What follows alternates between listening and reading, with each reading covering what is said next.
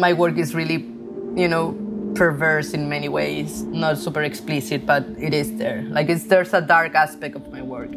So many people ask me about that. Like, do you have a really traumatic childhood? and I usually say that no, that I have a pretty average childhood. Um, even though I grew up in a really dark time in my country, I mean, we were in a dictatorship. I was in a really lefty family uh, with a lot of political issues. So that's something maybe really dark that it was going around me when I was a kid. But it wasn't like about me, it was about a whole country who was going through a really hardcore process. So that was a little bit like the context of the 80s in, in Chile. And at the same time, I think we were consuming a lot of American culture because basically the US was like founding our dictatorship there. So we consume a lot of American culture. I was watching a lot of Disney films. Um, I wasn't allowed to watch TV. My parents would this kind of create this kind of like a hippie bubble where we were not allowed to watch TV. We went to a Waldorf school, da da da. So watching TV was something really special, or watching movies was something really like wow.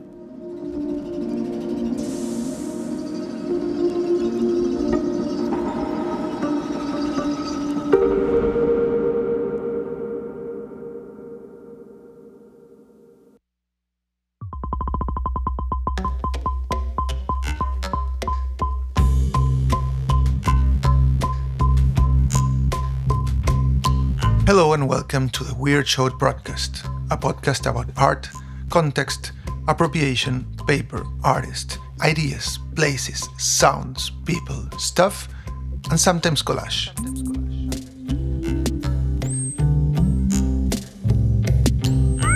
Today, we talk with Catalina Schliebener, a New York based Chilean born artist.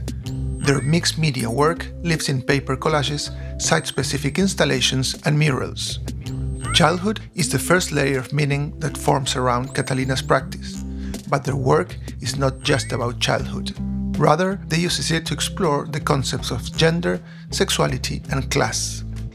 Informed by their upbringing in a left wing household during Pinochet's dictatorship in Chile, their life as an immigrant, queer theory, a philosophy degree, a job in early childhood education, and their path to find their own identity Catalina's work is extremely personal, blending childhood's playful spirit with a deeper introspective approach that makes us reflect in our own lives and experiences.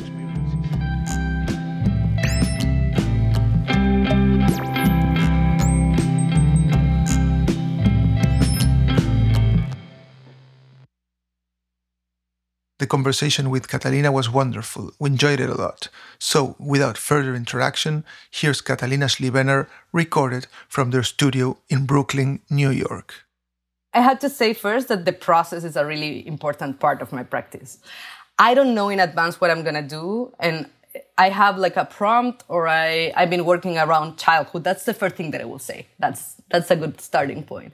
So my whole work is about childhood and objects, uh, books, uh, clothing related to childhood or that period of our life, basically. Um, and the work is, even though in the in the final result you don't see it, it's really process oriented. So the process always started when I found an image or an object that somehow trigger you know some kind of connection in my brain that i don't know well how to explain. Like i but i know when i see it. Like i know when i found a book or i find an object that that's going to be something that i can work with. Many times um, i accumulate objects and images and books uh, and i think that i'm going to use them and then they don't work out some, somehow. Like um, i think for anybody who have experience working with collage um, a lot of like i discard a lot of material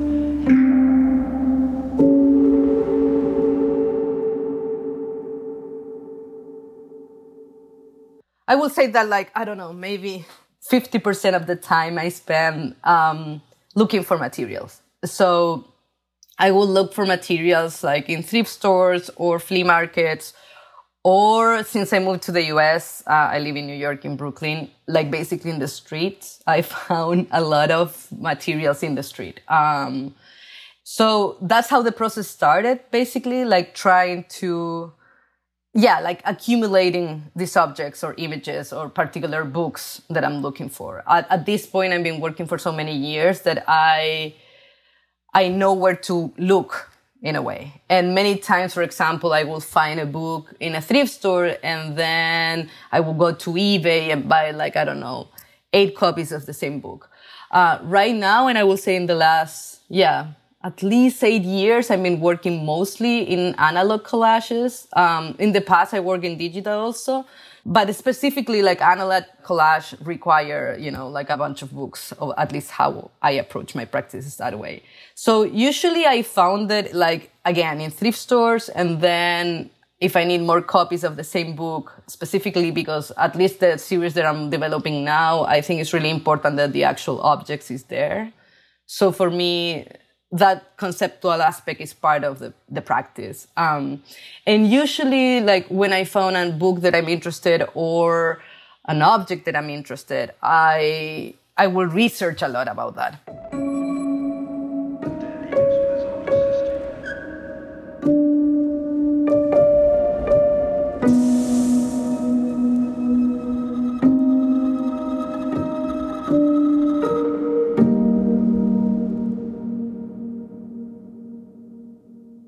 I can start like two ways. Like I, I found an image or an object or a book and that can start even a series or I have a prompt in my mind. Uh, for example, right now I'm working in this series called Satanic Panic.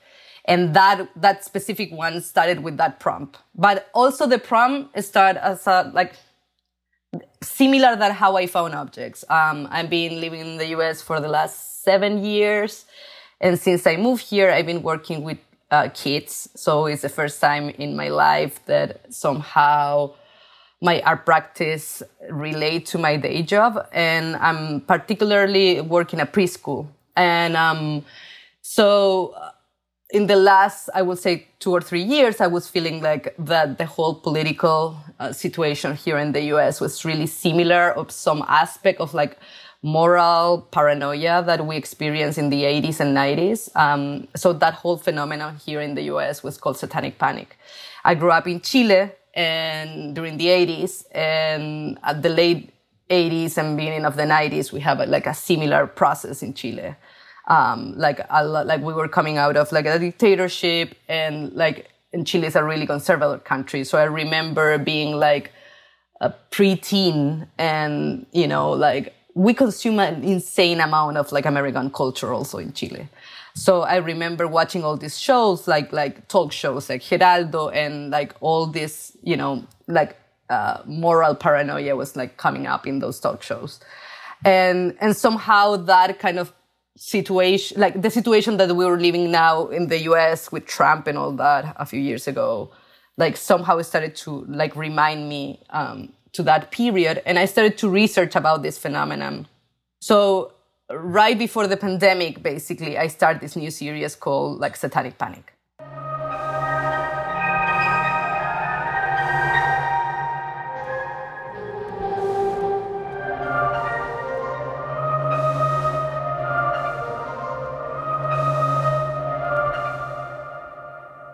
It also started like a, as an anecdote. Like um, I was uh, talking with my ex partner, and I was telling her that that I don't know why I didn't work with kids before. You know, like even though my work is related to childhood and childhood is like the theme. Um, uh, and I was telling her that somehow, since I work with with kids in a preschool, uh, I always, in the, like in the back of my mind as a queer person, I always think that if something happened to a kid, like I'm gonna be the one who like is gonna be blamed, you know, like of corrupting minors and all that. And always is being on the back of my head of like, what happened if the parents see my collages or you know the things that I do with childhood. Even though I like I work with childhood, I think my work is for grown-ups, so that's something that I always you know clarified. Um, so it's always started like almost as a joke. I was like, um, so the whole interested in the satanic panic thing, I started to research and I realized that a lot of like queer educators basically were accused of committing all these crimes, and um, um, queer people who work with like early childhood education or yeah like there's many cases here in the us or, or like metal kids you know who were accused to uh, kidnap like little kids and do like satanic rituals and then there was a whole phenomenon here in the us but i remember that in south america we also have that kind of moral paranoia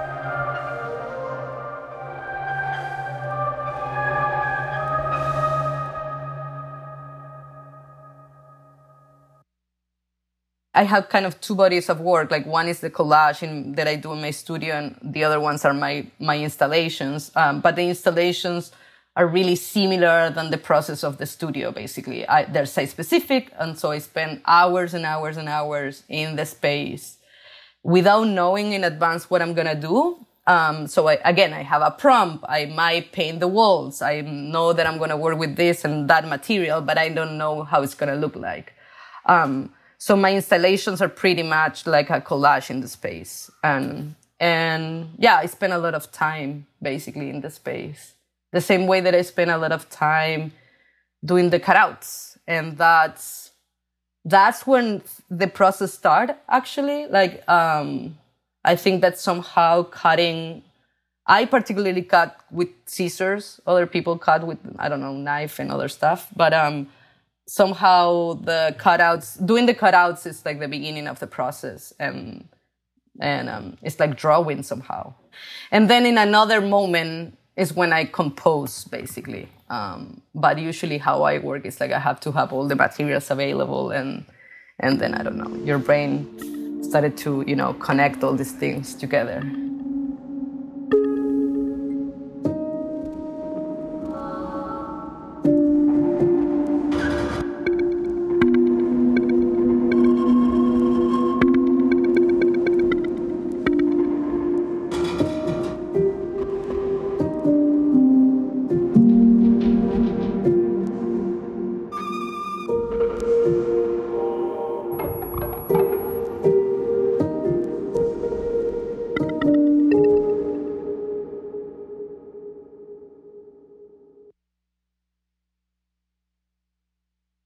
I think collage has a lot to do with that kind of, um, yeah, there's something that you control, but something that you don't. Uh, that is, that's where the magic happens somehow. Uh, I don't think that it's improvised. I think we, it's a practice that allows accident to be part of the process, but at least how I view collage is like I put a lot of rules in the game, you know? So for example, I will use I, I never combine more than two books or three at the at the most. And each book is gonna have like a different function in the collage. So some books are gonna work out for like the background, for example, and other books are gonna provide the figures. Um, in the last series, for example, like the Satanic Panic series, and like all the I create all these backgrounds and that that are almost abstract with uh, with Disney books, and I specifically choose like three specific books. Um, and then all the figures, I'm gonna pick them up from you know pedagogical books from the 70s, and then I'm gonna use cutouts from coloring books, like Disney coloring books, and each of those elements are gonna have a different function in the final piece. So again, one is backgrounds, the figures are other and then, for example, the cutouts from the coloring books are like the things that are going to link both elements. And those are absolutely arbitrary rules, you know, but at least I need those rules because otherwise it's again, um, anything can happen. And many times I, I teach like collage workshop and I'm saying you need to be really intentional about the source material that, you use.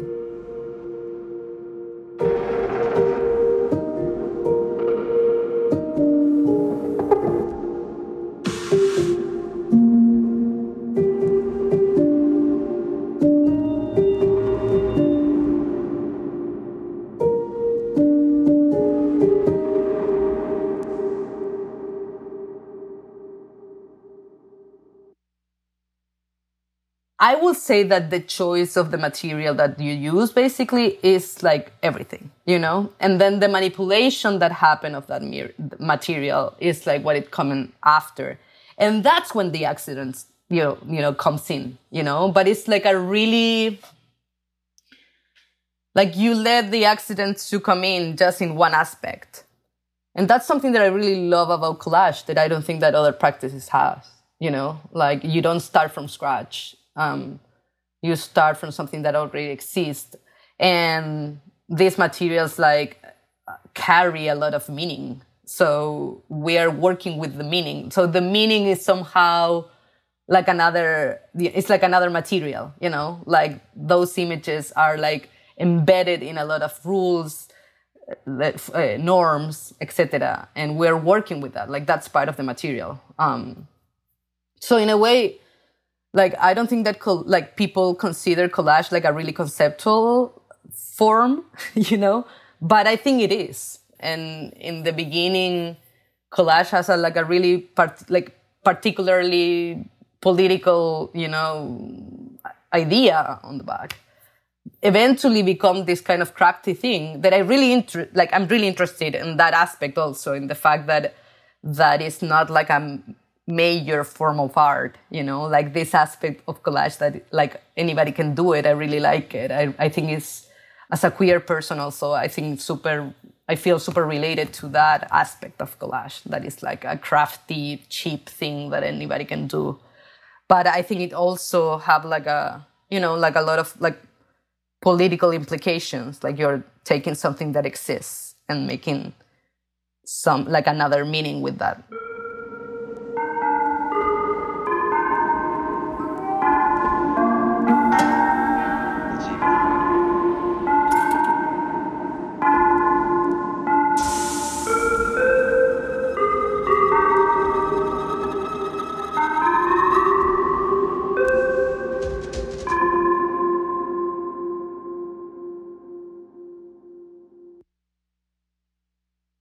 I'm always thinking that it's been related. Um, at least my own experience of being like a queer person. Uh, I think I was kind of really aware that I was really different to other people or other kids really early on. and also collage is something that I've been doing since I'm a kid. So maybe those things are related in my own experience. Um, I was always super frustrated with trying to draw when I was a kid. So that's how I started to make collages. I grew up with an architect that, that even when he tried to do like a really bad drawing, it will come up really good. So I remember that frustration then when I was a kid of like, I'm trying to work like, like, draw a house and it doesn't look like a house, you know? And somehow I have this image, like prototypic image of what a house looked like. So collage was a really intuitive uh, form like i don't even remember how when it started and the, the, thing that i always say that like when i became a grown-up i just like started to do it like more consciously you know? But i was doing it like really early on. Like when other kids will be drawing i will be cutting whatever was around me.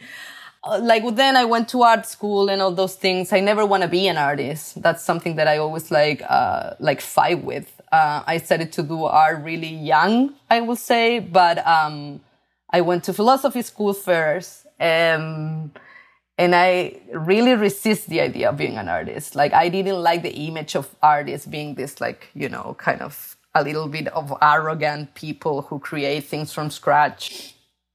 Collage somehow is the, the practice within the art world that I found that it was related to who I was. Like it's something that you can define, you know, uh, it's like it doesn't have the background of painting or sculpture. It doesn't have that aura, you know, like a kind of a young uh, practice. It's like less than 100 years or 100 years. And I think it's something that I really like to think collage as a practice that is like related to craft and anybody can do it, do it yourself culture somehow, and is related to yeah crafty world i like that it's not like a main art um, and in that regards i think it's similar than than what queer means. It's like not something that you can capture, you know. Um, but specifically, since I moved to the US, I think uh, we live here in a culture that is so like identity politics oriented. And specifically, if you're like Latinx and queer, like everybody expects somehow that you need to do some kind of art, you know? And my practice is really, even though I think my practice talk about all those identities, like it doesn't do it in a really straightforward way.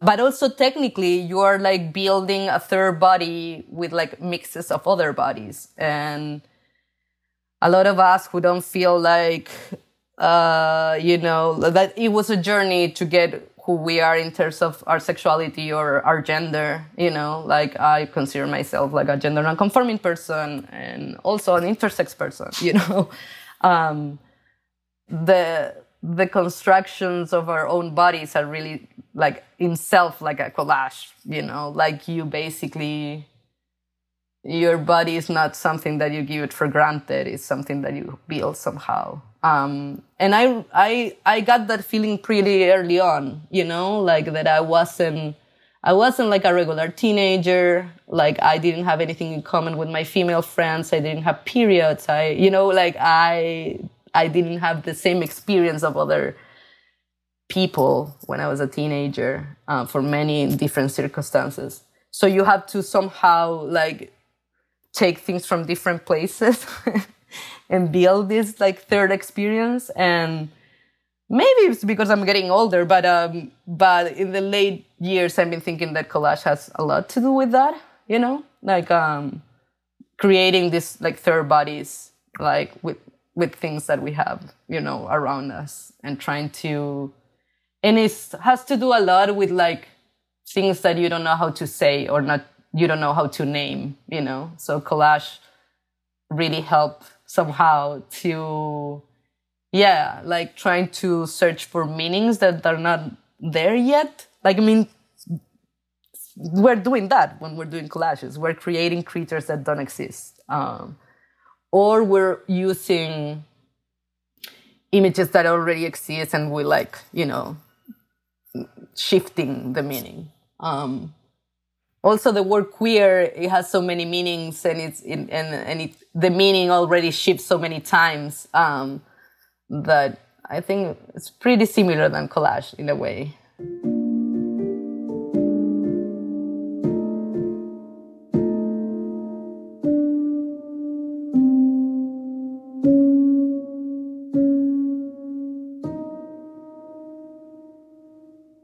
Childhood somehow is a really specific moment in our life that is like an in, it's a an in transition moment. Like a like the whole childhood period is a period that things are really uncertain. Then it's like the main collage maybe you know like everything is shifting everything is changing forms your body is changing uh, reality and fictions are something that are completely mixed also when you're a child and that was one of my my the first ideas that I have to work with kids. Like I want to, you know, like I work about childhood. Like now I need to do research in the field, basically, you know. So that's why I work with like early childhood, basically. Like I work like I'm really interested in like one to five, you know, um, the years that basically kids don't get all the norms and are trying to figure it out all the norms and you know how the world would, works out. And i think again collage has to lot to do with that i will say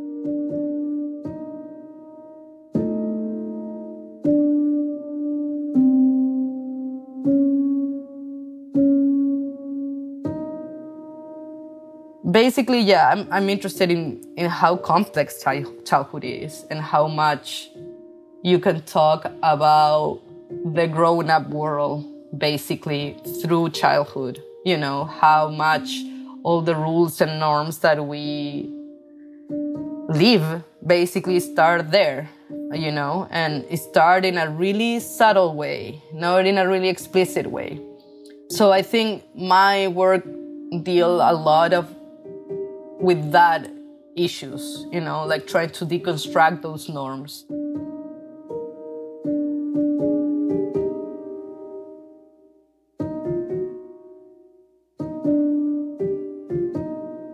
even though there's there's many artists who work around childhood is something that we don't talk so much you know um, especially when it comes about like children's sexuality or ch- children's gender expression la la la you know um, it seems that it's something like from the grown-up world and whoever work with kids know that sexuality and gender are like main things when you're a kid you know um, kids are sexual creatures. Like the only difference that they have like a different sexuality than grown-ups.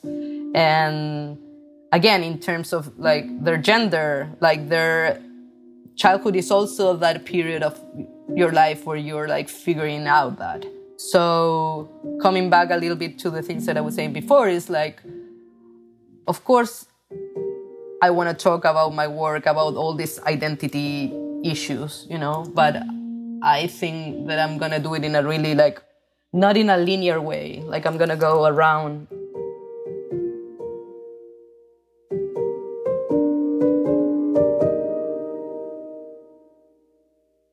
So Growing Sideways, it was the second show of like a kind of a trilogy that I did about gender, specifically about um, childhood and gender.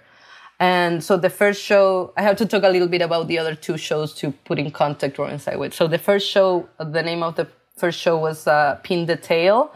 And that was, Pin the Tail was the show that I did, or the project that I developed when I was like between Argentina and the US. Um, so basically, Pin the Tail was based on a series of pictures that I found in a thrift store that um, show like a bunch of kids playing pin the tail on the donkey. Um, so I found an, like a family album with all these pictures of like from the 80s. It's a group of kids, like what it seems like a birthday party, and they're all playing pin the tail on the donkey. And they have like the image of the donkey, you know, in a door, and they're like like blindfolded and they're like pinning the tail. And it's really interesting because when I found those pictures just a few days later, I found in a 99 cent store the same game.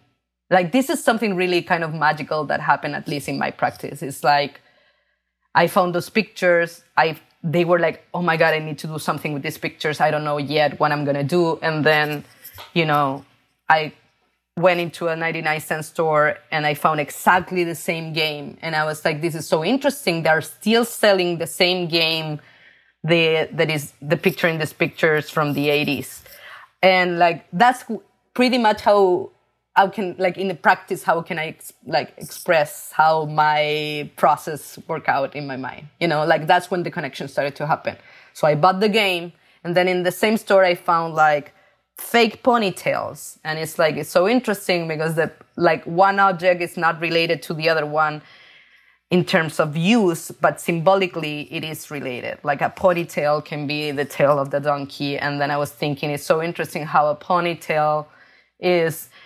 somehow like a sign of femininity, you know? Like you can buy this like fake ponytail and put it on your head and somehow like you're a girl.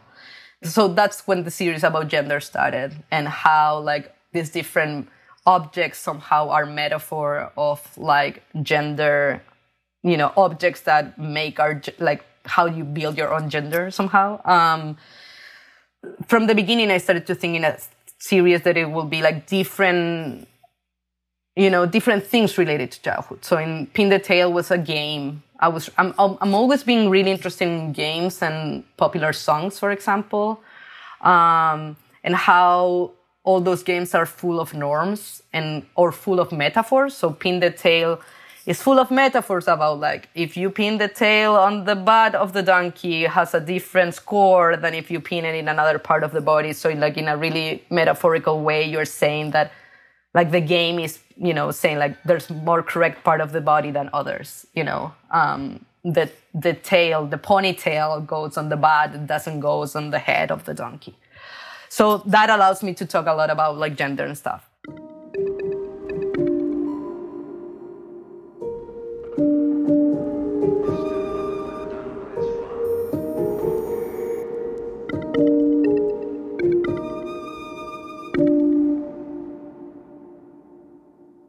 The second show, I was like, okay, I've been working with books the whole time, you know, and I want to focus and try to look on those books that all those gender norms are really embedded, like so embedded that you barely see it. And that's why I got to the pedagogical books that I use, that are from mainly from the 70s or the 60s, but they're still in print, you know, and in some school they still, like, they're still being used. Um, so that's what how growing sideways uh, like uh, you know started. Um, and then with john Chaich who was the curator of that show um, basically we came up with that title that we brought from a, like the subtitle of a book that we really love called the queer child. Um, like i started to develop this collage who was like a line. At that time i was between the us and argentina so i was like basically didn't have like a stable place to live. And i always like have like only one table like in a tiny room. So i will like do collages in like little pieces and then put them together. And that's how the series started basically. I create like a line collage um, for almost a year and a half i was working on that piece. And it was like 200 pieces. And that's when john invited me to do a show. And so the first growing sideways happened in a bookstore and that was amazing. It's a bookstore here in New York called the Bureau of General Service Queer Division. And it's a bookstore that is inside of like a LGBTQ center that is amazing in Manhattan. And so that's how Growing, Growing Sideways started. So it started the like, it was my first solo show in the US. Like, yeah, it was my first solo show in New York. I have a show, Pin the Tail was in Syracuse and in a gallery in Argentina. So I did it in two, two places. So the second show started at the Bureau and it was great because it was a bookstore. So I was like, how, so this whole body of work is going to be about childhood, gender, and books and how those books inform who we are. But also the idea, we love the title growing sideways because like uh, the whole idea of that concept is that queer people, instead of growing up, we grow sideways because we're you know, constantly had to visit who we were to build who we are. Um, so it's not, you're not growing up, you're growing sideways. But also, what I was doing with that collage was literally that. Like I was building a collage who's growing sideways, you know, and it's endless. Like it's a series that I keep keep doing it.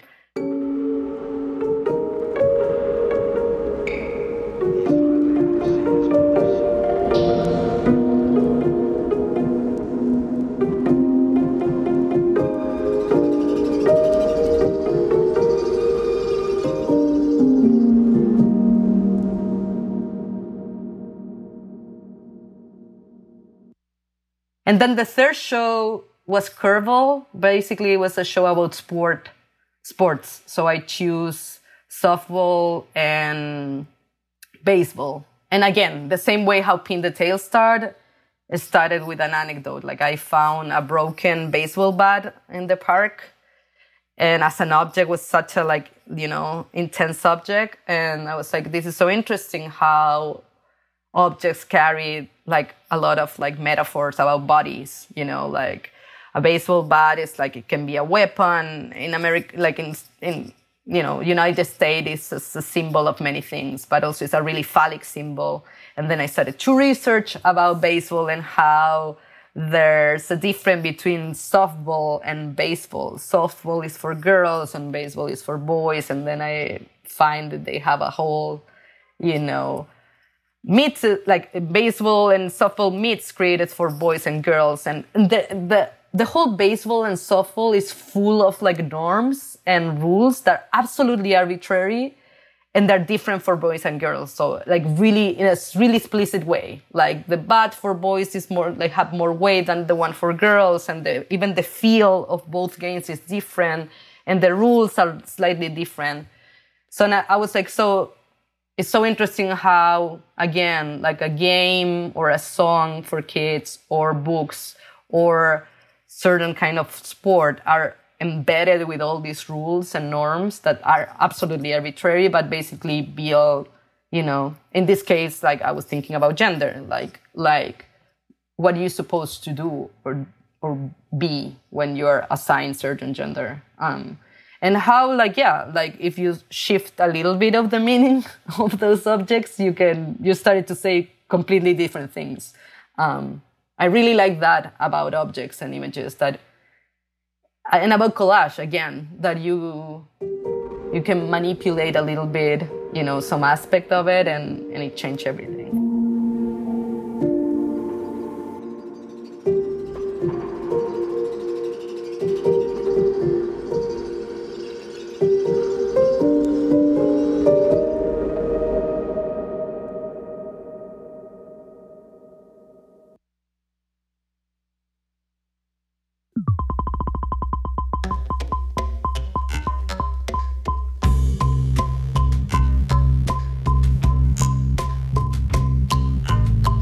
Weird Show broadcast is sponsored by New, a project based art collection designed to foster artist collaboration and empower creative expression.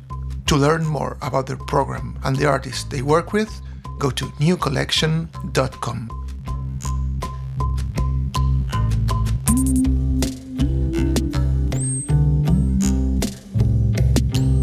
This episode was produced by myself, Maximo Tuja, aka Max-o-matic. Edition and sound design by Matías Rossi. Mixed and mastered by Adrià Navarro.